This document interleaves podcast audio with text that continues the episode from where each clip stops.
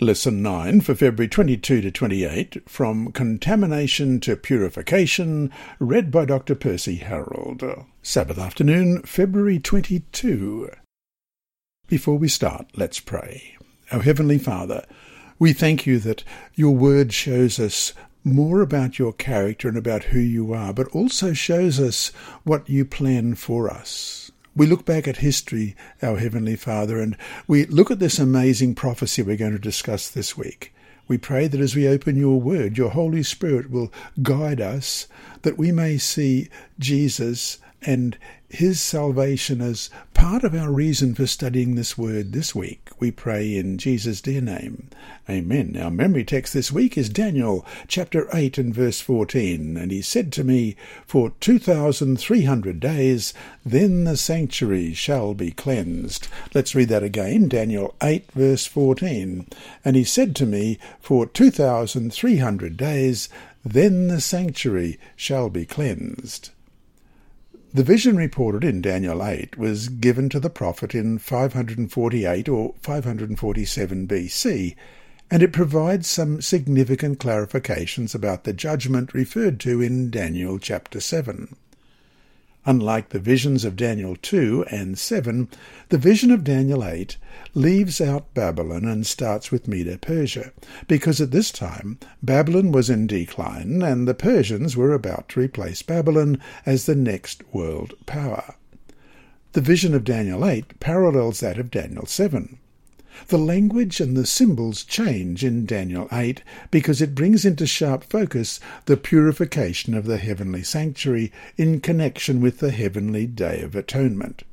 Thus, the distinctive contribution of Daniel 8 lies in its focus on aspects of the heavenly sanctuary, whereas Daniel 7 shows the heavenly tribunal and the Son of Man receiving the kingdom, Daniel 8 shows the purification of the heavenly sanctuary.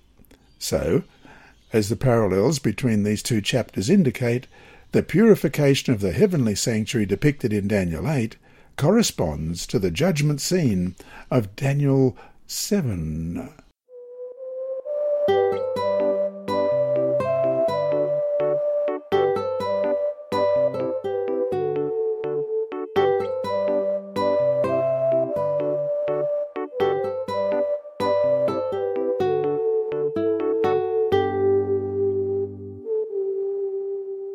Sunday, February 23. The Ram and the Goat. Question. Read Daniel chapter 8. What is this vision all about, and how does it parallel what we have seen in Daniel chapter 2 and Daniel chapter 7? Daniel chapter 8, beginning at verse 1. In the third year of the reign of King Belshazzar, a vision appeared to me, to me, Daniel, after the one that appeared to me the first time.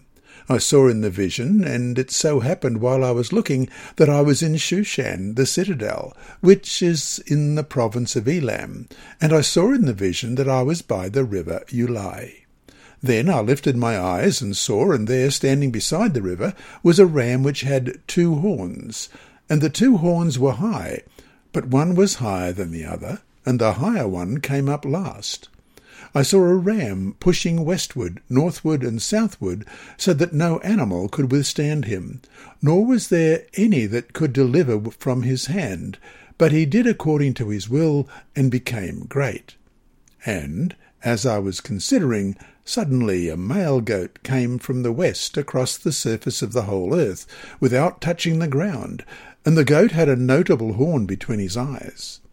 Then he came to the ram that had two horns, which I had seen standing beside the river, and ran at him with furious power. And I saw him confronting the ram. He was moved with rage against him, attacked the ram, and broke his two horns. There was no power in the ram to withstand him, but he cast him down to the ground and trampled him, and there was no one that could deliver the ram from his hand. Therefore the male goat grew very great, but when he became strong, the large horn was broken, and in place of it four notable ones came up toward the four winds of heaven. And out of one of them came a little horn which grew exceedingly great toward the south, toward the east, and toward the glorious land. And it grew up to the host of heaven, and it cast some of the host and some of the stars to the ground, and trampled them. He even exalted himself as high as the prince of the host, and by him the daily sacrifices were taken away, and the place of his sanctuary was cast down. Because of transgression, an army was given over to the horn to oppose the daily sacrifices, and he cast truth down to the ground. He did all this and prospered. Then I heard a holy one speaking, and another holy one said to that certain one who was speaking, How long will the vision be concerning the daily sacrifices, and the transgression of desolation, the giving of both the sanctuary and the host to be trampled under foot? And he said to me, For two thousand three hundred days, then the sanctuary shall be cleansed. Then it happened when I, Daniel, had seen the vision and was seeking the meaning, that suddenly there stood before me one having the appearance of a man. And I heard a man's voice between the banks of the Ulai, who called and said, Gabriel, make this man understand the vision. So he came near where I stood, and when he came I was afraid and fell on my face. But he said to me, Understand, Son of Man, that the vision refers to the time of the end. Now, as he was speaking to me, I was in a deep sleep with my face to the ground. But he touched me and stood me upright, and he said, Look, I am making known to you what shall happen in the latter time of the indignation. For at the appointed time the end shall be. The ram which you saw having the two horns, they are the kings of Media and Persia, and the male goat is the kingdom of Greece. The large horn that is between its eyes is the first king. As for the broken horn and the four that stood up in its place, four kingdoms shall arise out of that nation, but not with its power. And in the latter times of their kingdom, when the transgressors have reached their fullness, a king shall arise, having fierce features, who understands sinister schemes. His power shall be mighty, but not by his own power. He shall destroy fearfully, and shall prosper and thrive. He shall destroy the mighty and also the holy people. Through his cunning he shall cause deceit to prosper under his rule, and he shall exalt himself in his heart. He shall destroy many in their prosperity. He shall even rise against the prince of princes, but he shall be broken without human means. And the vision of the evenings and mornings which were told is true. Therefore seal up the vision, for it refers to many days in the future. And I, Daniel, fainted and was sick for days. Afterward I arose and went about the king's business. I was astonished by the vision, but no one understood it.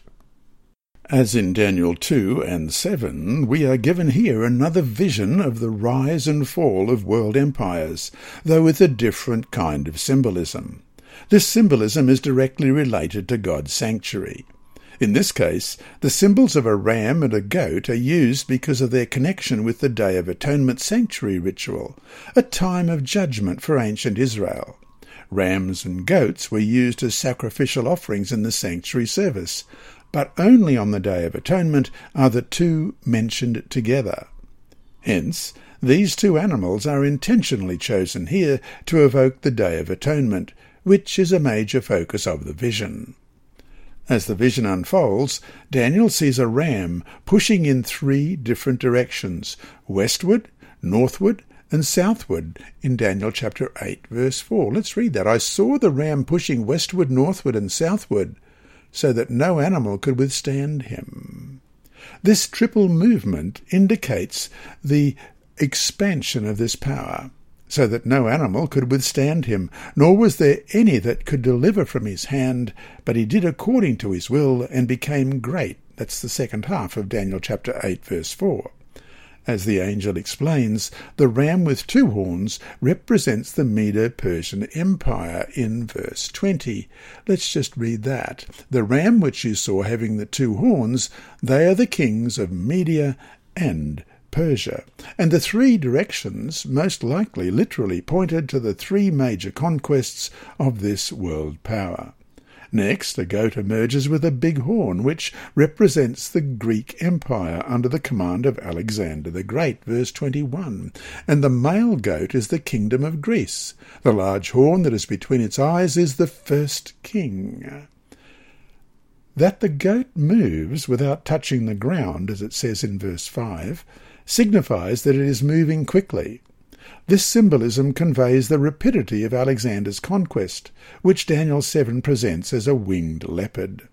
But, as the prophecy indicates, when the goat became strong, the large horn is broken in verse 8, and gives way to four horns, which extend to the four quadrants of the compass. This is fulfilled when Alexander dies in Babylon in June 323 BC, and his kingdom is divided among his four generals. So to finish the day, between Daniel 2:38 and Daniel 8:20 and 21, three of the four empires revealed in the visions have been named for us, how should this amazing fact help confirm the correctness of our interpretation of these prophecies? Daniel 2 verse 38 reads, And wherever the children of men dwell, or the beasts of the field and the birds of the heaven, he has given them into your hand, and has made you ruler over them all. You are this head of gold. That's Nebuchadnezzar in Babylon. And then Daniel 8 20 and 21, the ram which you saw having the two horns, they are the kings of Media and Persia, and the male goat is the kingdom of Greece.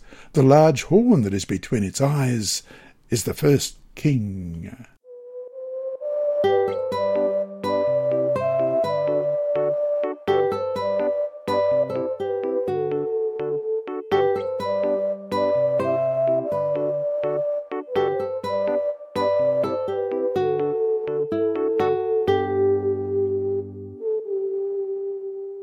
Monday, February 24. The Rise of the Little Horn. Question. Read Daniel chapter 8, verses 8 to 12 carefully. In which directions is this little horn moving, and why is this important to understand? Daniel 8, beginning at verse 8. Therefore the male goat grew very great. But when he became strong, the large horn was broken, and in place of it four notable ones came up toward the four winds of heaven and out of one of them came a little horn which grew exceedingly great toward the south, toward the east, and toward the glorious land.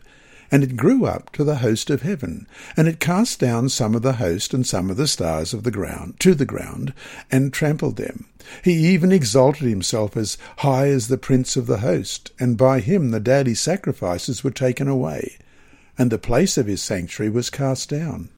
Because of transgression, an army was given over to the horn to oppose the daily sacrifices, and he cast truth down to the ground. He did all this and prospered. After depicting four horns spreading to the four winds of heaven, the biblical text says that from one arose a little horn. The question here is whether this horn or power comes from one of the four horns, which, as we saw yesterday, represent the four generals of Alexander, or one of the four winds. The grammatical structure of the text in the original language indicates that this horn comes from one of the four winds of heaven. And since this power arises after the Grecian Empire and its four offshoots, a common understanding is that this horn is Rome, first pagan and then papal. The Seventh day Adventist Bible Commentary, Volume 4, page 841 reads, This little horn represents Rome in both its phases, pagan and papal.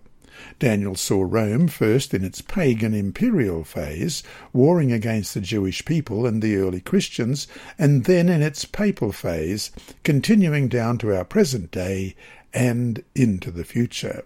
End of quote. According to the Bible text, the first horn first undertook a horizontal movement, and grew exceedingly great toward the south, toward the east, and toward the glorious land in Daniel 8 verse 9. These three directions correspond to the three major areas that fell under the domination of pagan Rome. As the little horn becomes the main player in the vision, its vertical expansion receives detailed attention. In this regard, the horn corresponds closely to the little horn of Daniel 7, as the following comparison shows. 1. Both horns are little in the beginning. Daniel 7 and verse 8 reads, I was considering the horns, and there was another horn, a little one, coming up among them, before whom three of the first horns were plucked out by the roots, and there in this horn were eyes like the eyes of a man, and a mouth speaking pompous words. And we compare that with Daniel 8 9, which reads, and out of one of them came a little horn which grew exceedingly great toward the south, toward the east, and toward the glorious land. 2. Both became great later on, as you read in Daniel 7, verse 20, and the ten horns that were on its head, and the other horn which came up before which three fell, namely that horn which had eyes and a mouth which spoke pompous words, whose appearance was greater than his fellows. And once again, Daniel 8, and verse 9. And out of one of them came a little horn which grew exceedingly great toward the south, toward the east, and toward the glorious land. 3. Both are persecuting powers. Daniel chapter 7, verses 21 and 25 that reads, I was watching, and the same horn was making war against the saints and prevailing against them. And verse 25, He shall speak pompous words against the Most High, shall persecute the saints of the Most High, and shall intend to change times and law. Then the saints shall be given into his hand for a time and times and half a time. And Daniel 8, verse 10, which reads, And it grew up to the host of heaven, and it cast down some of the host and some of the stars to the ground, and trampled them. And Daniel 8, verse 24. And that reads, his power shall be mighty, but not by his own power. He shall destroy fearfully. He shall prosper and thrive. He shall destroy the mighty, and also the holy people. number four, both are self exalting and blasphemous. We read this in Daniel chapter 7, verse 8. I was considering the horns, and there was another horn, a little one, coming up out of them, among them, before whom three of the little horns were plucked out by the roots, and there in this horn were eyes like the eyes of a man, and a mouth speaking pompous words. And chapter 7, verse 20, and that reads, And the ten horns that were on its head, and the other horn which came up, before which three fell, namely that horn which had eyes and a mouth which spoke pompous words, whose appearance was greater than his fellows. And verse 25 He shall speak pompous words against the Most High, shall persecute the saints of the Most High, and shall intend to change times and law. Then the saints shall be given into his hand for a time and times and half a time. And Daniel chapter 8, verses 10 and 24. Verse 10 And it grew up to the host of heaven, and it cast down some of the host and some of the stars to the ground, and trampled them. And verse 24 His power shall be mighty, but not by his own power. He shall destroy fearfully, and shall prosper and thrive. He shall destroy the mighty, and also the holy people. Or both are self exalting and blasphemous, as we read in Daniel 7, verse 8 I was considering the horns, and there was another horn, a little one, coming up among them, before whom three of the first horns were plucked out by the roots, and there in his horn were eyes like the eyes of a man, and a mouth speaking pompous things. And verse 20 and the ten horns that were on its head, and the other horn which came up, before which three fell, namely that horn which had eyes and a mouth, which spoke pompous words, whose appearance was greater than his fellows. And verse 25 He shall speak pompous words against the Most High, shall persecute the saints of the Most High, and shall intend to change times and law. Then the saints shall be given into his hand for a time and times and half a time. And Daniel chapter 8, verse 10 and 11. And it drew up to the host of heaven, and it cast down some of the host and some of the stars to the ground, and trampled them. And even exalted himself as high as the prince of the host, and by him the daily sacrifices were taken away, and the place of his sanctuary was cast down. And verse 25 Through his cunning he shall cause deceit to prosper under his rule, and he shall exalt himself in his heart. He shall destroy many in their prosperity. He shall even rise against the prince of princes, but he shall be broken without human means. 5. Both target God's people, as we read in Daniel 7:25. He shall speak pompous words against the Most High, shall persecute the saints of the Most High, and shall intend to change times and law. Then the saints shall be given into his hand for a time and times and half a time and chapter 8, verse 24. His power shall be mighty, but not by his own power. He shall destroy fearfully. He shall prosper and thrive. He shall destroy the mighty and also the holy people. 6. Both have aspects of their activity that are delineated by prophetic time. Daniel 7, verse 25 He shall speak pompous words against the Most High, shall persecute the saints of the Most High, and shall intend to change times and law.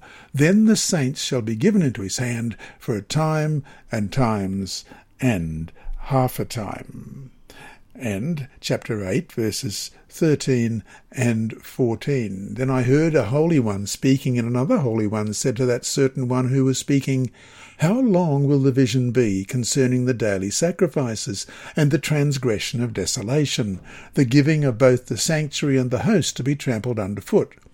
And he said to me, For two thousand three hundred days, then the sanctuary shall be cleansed. 7. Both extend until the time of the end. Daniel 7:25.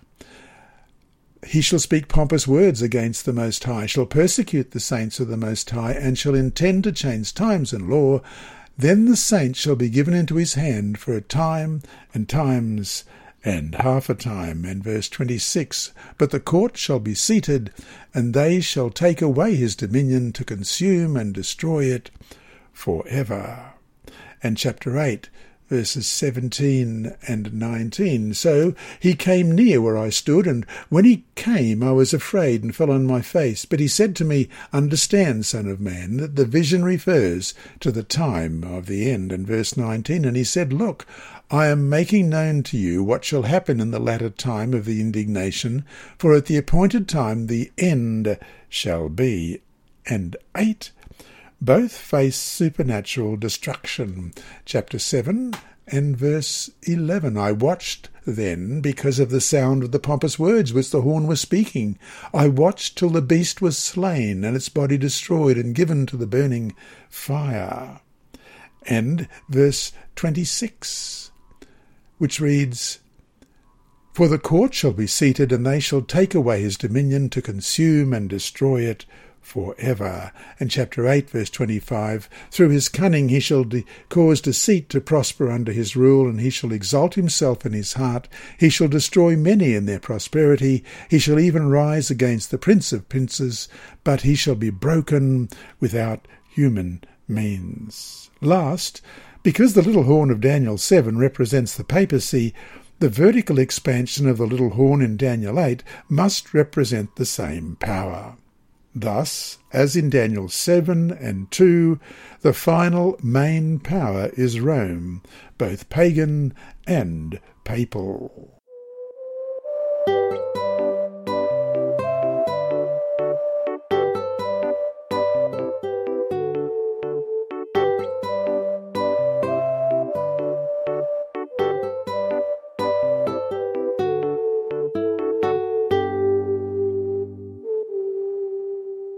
Tuesday, February 25, The Attack on the Sanctuary. Question. Read Daniel chapter 8, verses 10 to 12. What kind of activity is the little horn depicted as doing here? Daniel 8, beginning at verse 10, And it grew up to the host of heaven, and it cast down some of the host, and some of the stars to the ground, and trampled them. He even exalted himself as high as the prince of the host, and by him the daily sacrifices were taken away, and the place of his sanctuary was cast down. Because of transgression, an army was given over to the horn to oppose the daily sacrifices, and he cast truth down to the ground. He did all this and prospered. In Daniel chapter 8, verse 10, the little horn attempts to replicate at the spiritual level the efforts of the builders of Babel, as in Genesis chapter 11, verse 4. And they said, Come, let us build ourselves a city and a tower whose top is in the heavens. Let us make a name for ourselves, lest we be scattered abroad over the face of the whole earth. The terms host and stars can designate God's people in the Old Testament. Israel is designated the host or armies of the Lord in Exodus chapter 12 and verse 41. And it came to pass at the end of the 430 years, on that very same day, it came to pass that all the armies of the Lord went out from the land of Egypt. Daniel also depicts God's faithful people as shining like the stars in Daniel 12, verse 3. Those who are wise shall shine like the brightness and the firmament, and those who turn many to righteousness like the stars for ever and ever. This is obviously not a literal attack on the heavenly bodies, however, but a persecution of God's people, whose citizenship is in heaven, as we read in Philippians 3 verse 20. Although thousands of Christians were murdered by pagan emperors, the focus now is on the vertical activities of the little horn. Thus, the ultimate fulfillment of this prophecy must be linked with papal Rome and its persecution through the ages. Also, Daniel 8:11 talks about a prince who is elsewhere mentioned in Daniel as Messiah the prince in Daniel 9:25, Michael your prince in Daniel 10:21, and Michael the great prince in Daniel chapter 12 verse 1. No one but Jesus Christ could be the referent of this expression. Jesus Christ is the Prince of the aforementioned host and our High Priest in heaven. Therefore, the papacy and the religious system it represents obfuscates and attempts to supersede the priestly role of Jesus. In Daniel chapter 8 verse 11, the daily sacrifice is a reminder of what happened in the earthly sanctuary to designate the various and continual aspects of the ritual services, including sacrifices and intercession. It is through these services that sinners are forgiven and sins are dealt with in the tabernacle. This earthly system represents Christ's intercessory ministry in the heavenly sanctuary. So, as the prophecy predicts, the papacy exchanges the intercession of Christ for the intercession of priests. By means of such counterfeit worship, the little horn takes away Christ's intercessory ministry and symbolically casts down the place of Christ's sanctuary. And he shall cast down to the ground. He did all this and prospered. Daniel 8, verse 12. Jesus declares himself to be the truth in John 14 and verse 6. Jesus said to him, I am the way, the truth, and the life. No one comes to the Father except through me. And also points to the Word of God as truth in John 17, verse 17. Sanctify them by your truth. Your word is truth. In contrast, the papacy prohibited the translation of the Bible into the language of the people, put the interpretation of the Bible under the authority of the Church, and placed tradition alongside the Bible. In theory, but in practice, tradition is placed above the Bible as the supreme rule of faith. So, to finish the day, what should this study tell us about how important the knowledge of biblical truth really is in contrast to human traditions?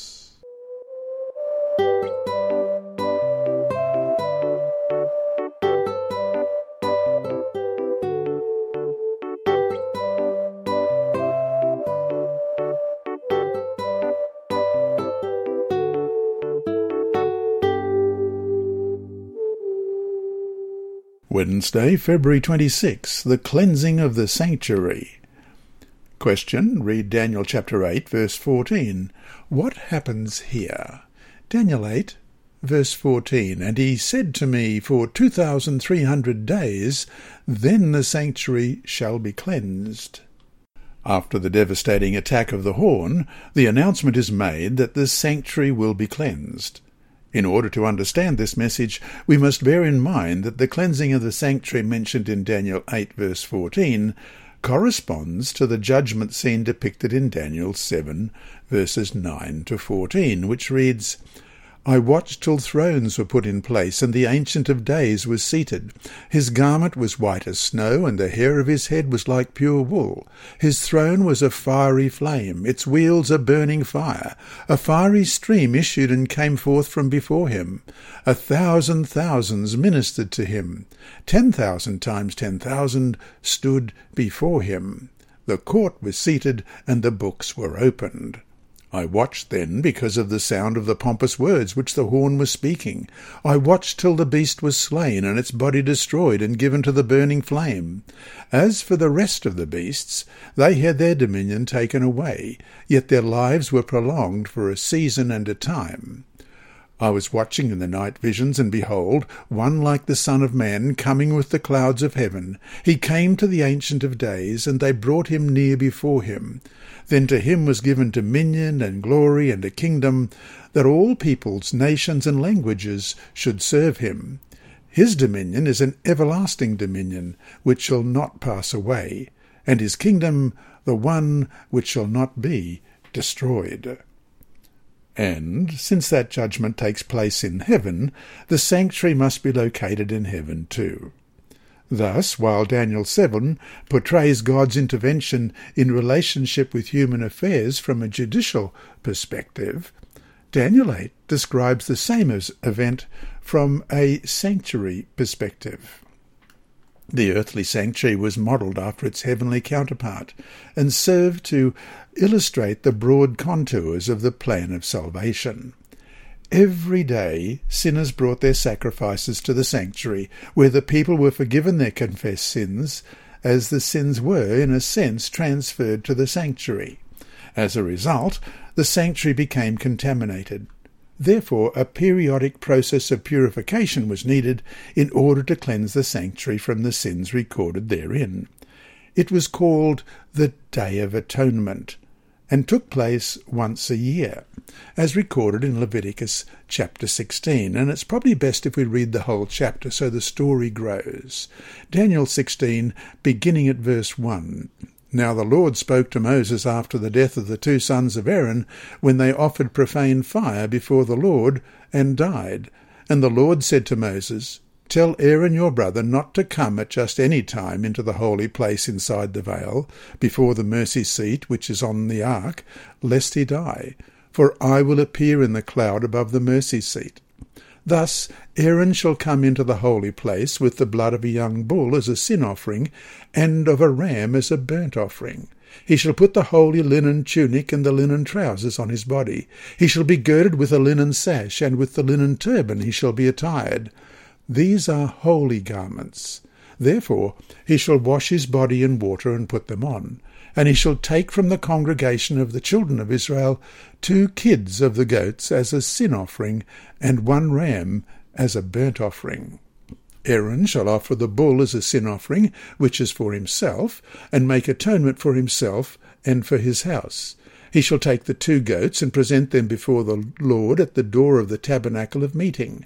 Then Aaron shall cast lots for the two goats, one lot for the Lord, and the other lot for the scapegoat.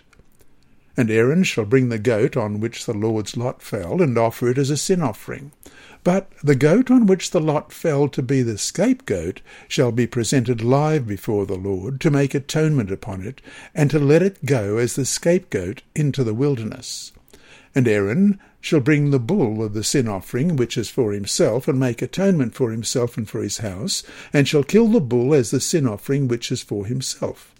Then he shall take a censer full of burning coals of fire from the altar before the Lord, with his hands full of sweet incense beaten fine, and bring it before the veil. And he shall put the incense on the fire before the Lord, that the cloud of incense may cover the mercy seat that is on the testimony, lest he die. He shall take some of the blood of the bull and sprinkle it with his finger on the mercy seat on the east side, and before the mercy seat he shall sprinkle some of the blood with his finger seven times. Then he shall kill the goat of the sin offering which is for the people, bring its blood inside the veil, do with that blood as he did with the blood of the bull, and sprinkle it on the mercy seat and before the mercy seat. So he shall make atonement for the holy place, because of the uncleanness of the children of Israel, and because of their transgressions, for all their sins.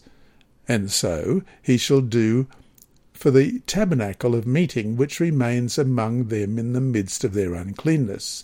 There shall be no man in the tabernacle of meeting when he goes in to make atonement in the holy place until he comes out, that he may make atonement for himself, for his household, and for all the assembly of Israel.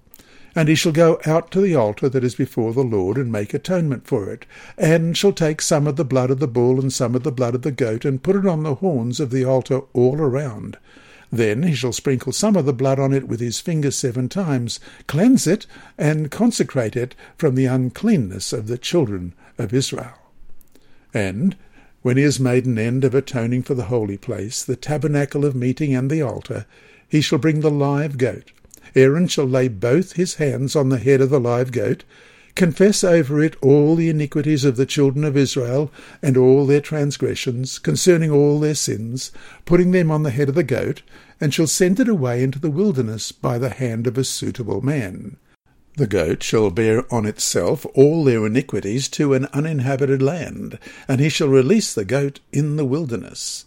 Then Aaron shall come into the tabernacle of meeting, shall take off the linen garments which he put on when he went into the holy place, and shall leave them there.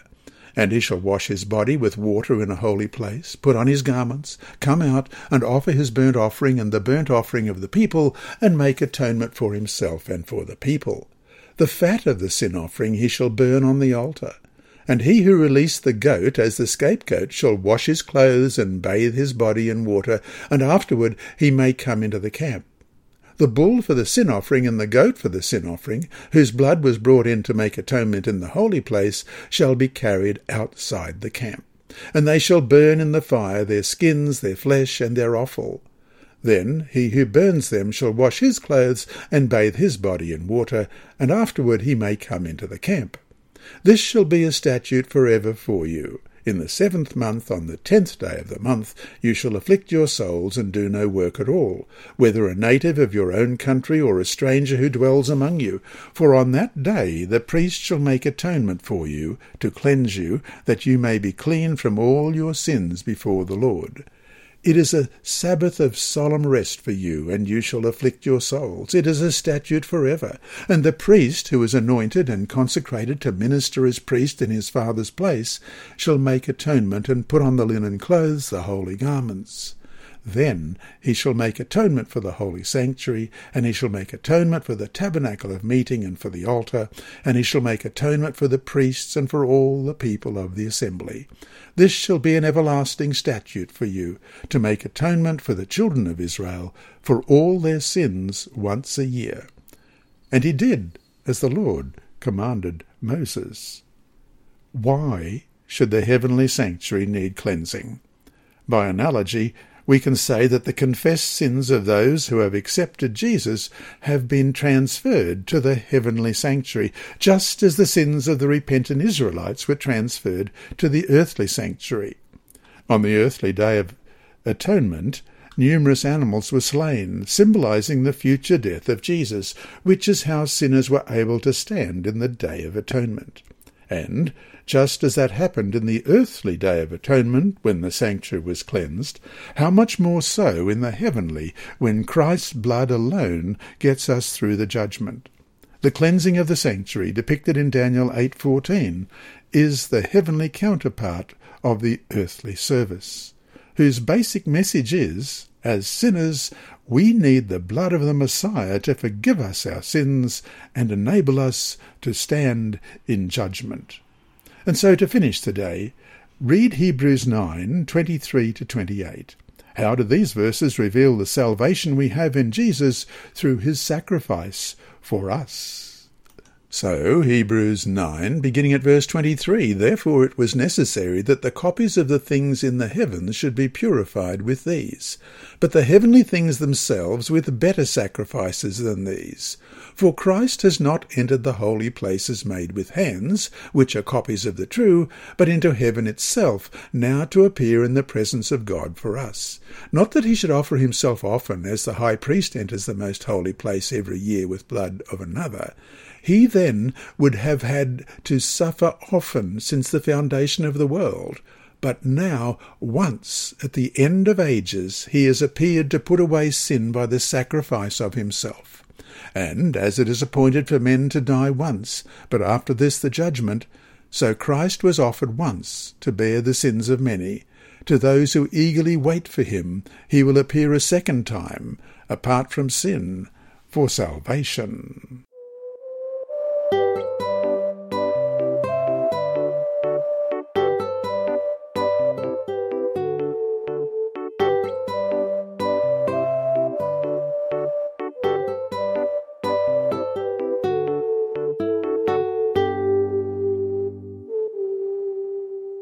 Thursday, February 27, the prophetic timetable.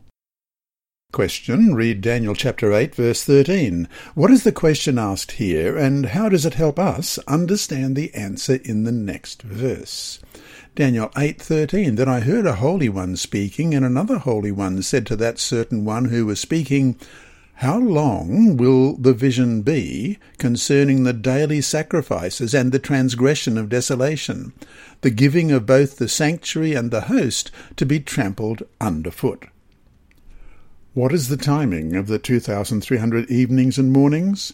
First, we must note that after Daniel is shown the ram and the goat, followed by the actions of and the damage caused by the little horn, the vision turns into a question in Daniel 8:13. This question is especially concerned with what will happen at the end of that prophetic period, as well as the duration of the entire vision.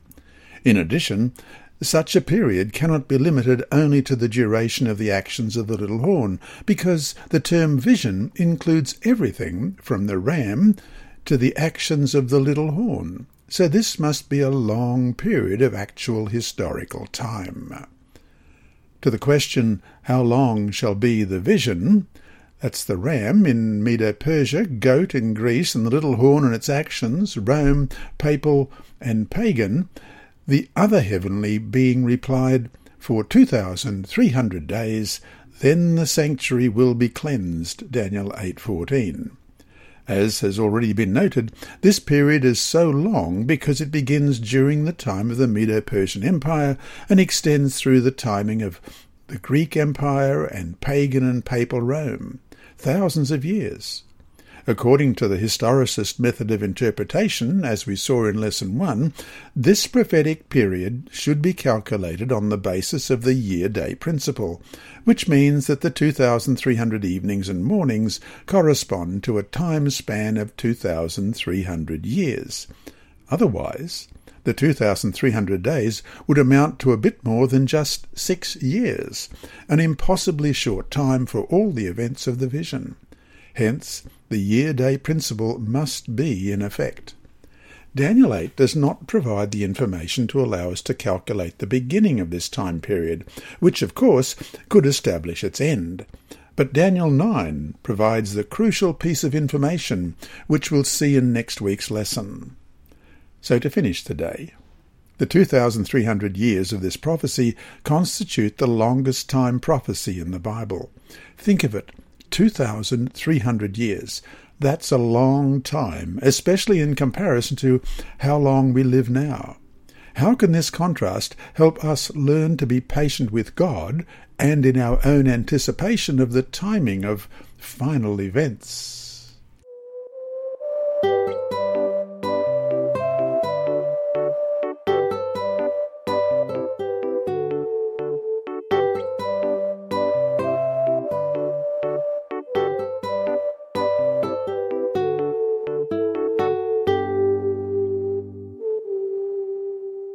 Friday, February 28.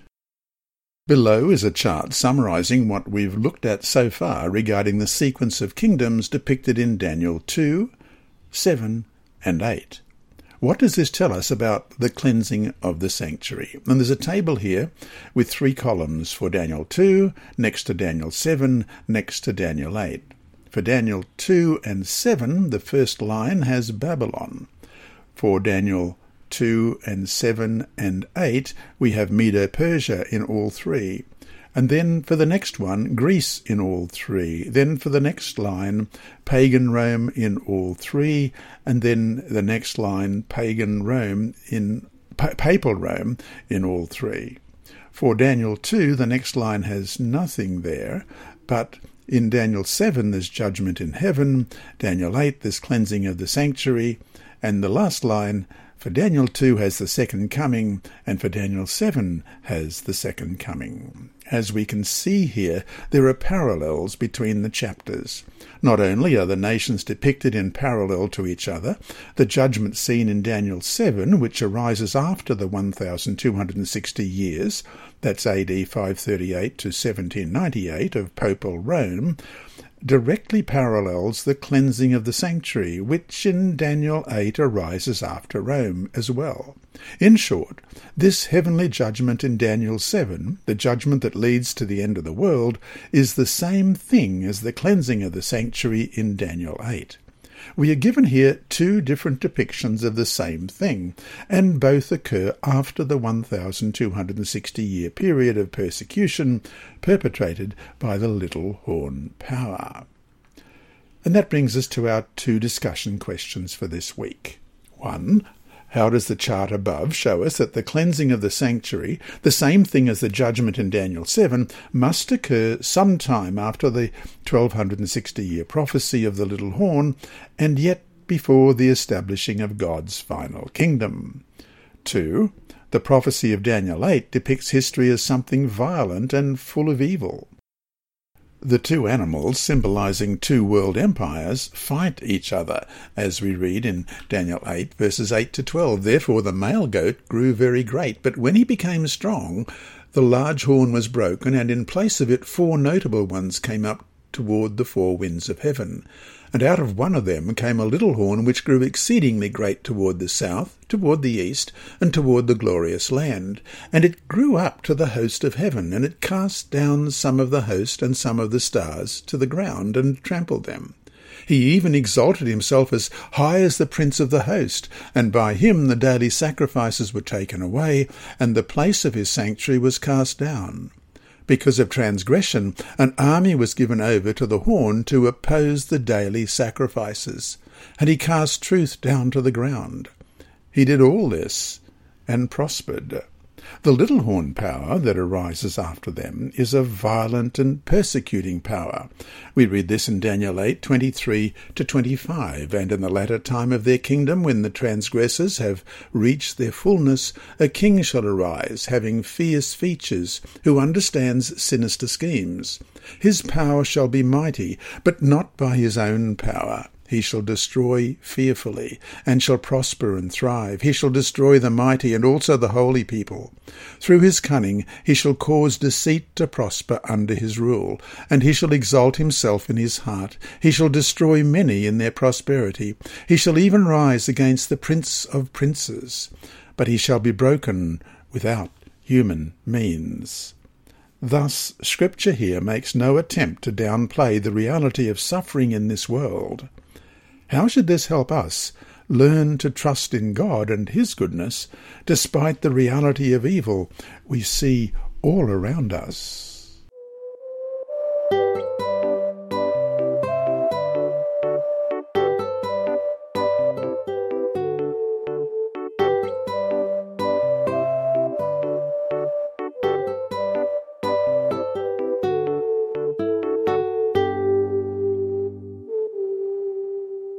Inside Story. Our mission story this week is titled Testimony from the Tomb, and it's written by Andrew McChesney of Adventist Mission. George Cobb is the man who died twice. Little is known about Cobb, and no photos of him are known to exist. but his grave has attracted attention for decades because of his tombstone in a cemetery in Brunswick in the United States state of Maine bears a birth date and two death dates. It reads, Born June 10, 1794, died November 10, 1848, fell asleep May 9, 1882. In fact, Cobb was baptized on November 10, 1848, and he asked that the date of his conversion be carved on his tombstone after he was laid to rest in the grave on May 9, 1882, at the age of 88. This is one of the interesting examples again of the faith and willingness and the determination of our pioneers to share their faith in whatever means possible, including having something engraved on your tombstone that will share your faith after you have fallen asleep, says James Nix, director of the Ellen G. White Estate. The tombstone includes text from the fourth commandment, remember the Sabbath day to keep it holy. Nix has sought to find a photograph of Cobb and to track down his descendants, but without success. I have looked high and low for a picture of Cobb, he said. I have asked up here, are there descendants of Cobb? I would like to know about this man who cared that much to leave instructions and money to carve all that extra text on his tombstone. Cobb's unique witness from the grave has touched the hearts of many people, including church members who have stopped by the cemetery. He recognized that he needed to die to self, and then he truly could become alive, said Ted N.C. Wilson, president of the Worldwide Seventh day Adventist Church. So he lived his life in a beautiful demonstration of the contrast between living a life for himself and dying to the old self and becoming a new creature in Christ. What a privilege to see his tombstone.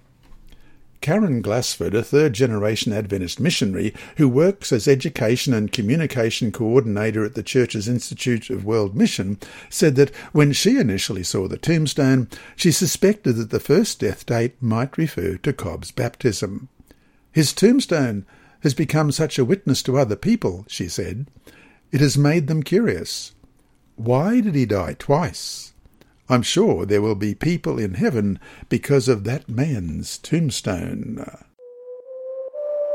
This lesson was read by Dr. Percy Harold for Christian Services for the Blind and Hearing Impaired, Christian Record Services for the Blind, the Sabbath School Department, and Hope Channel. You can also listen on the official Sabbath School 4 app and the Apple iTunes app Sabbath School with Percy Harold. Remember, God is always faithful.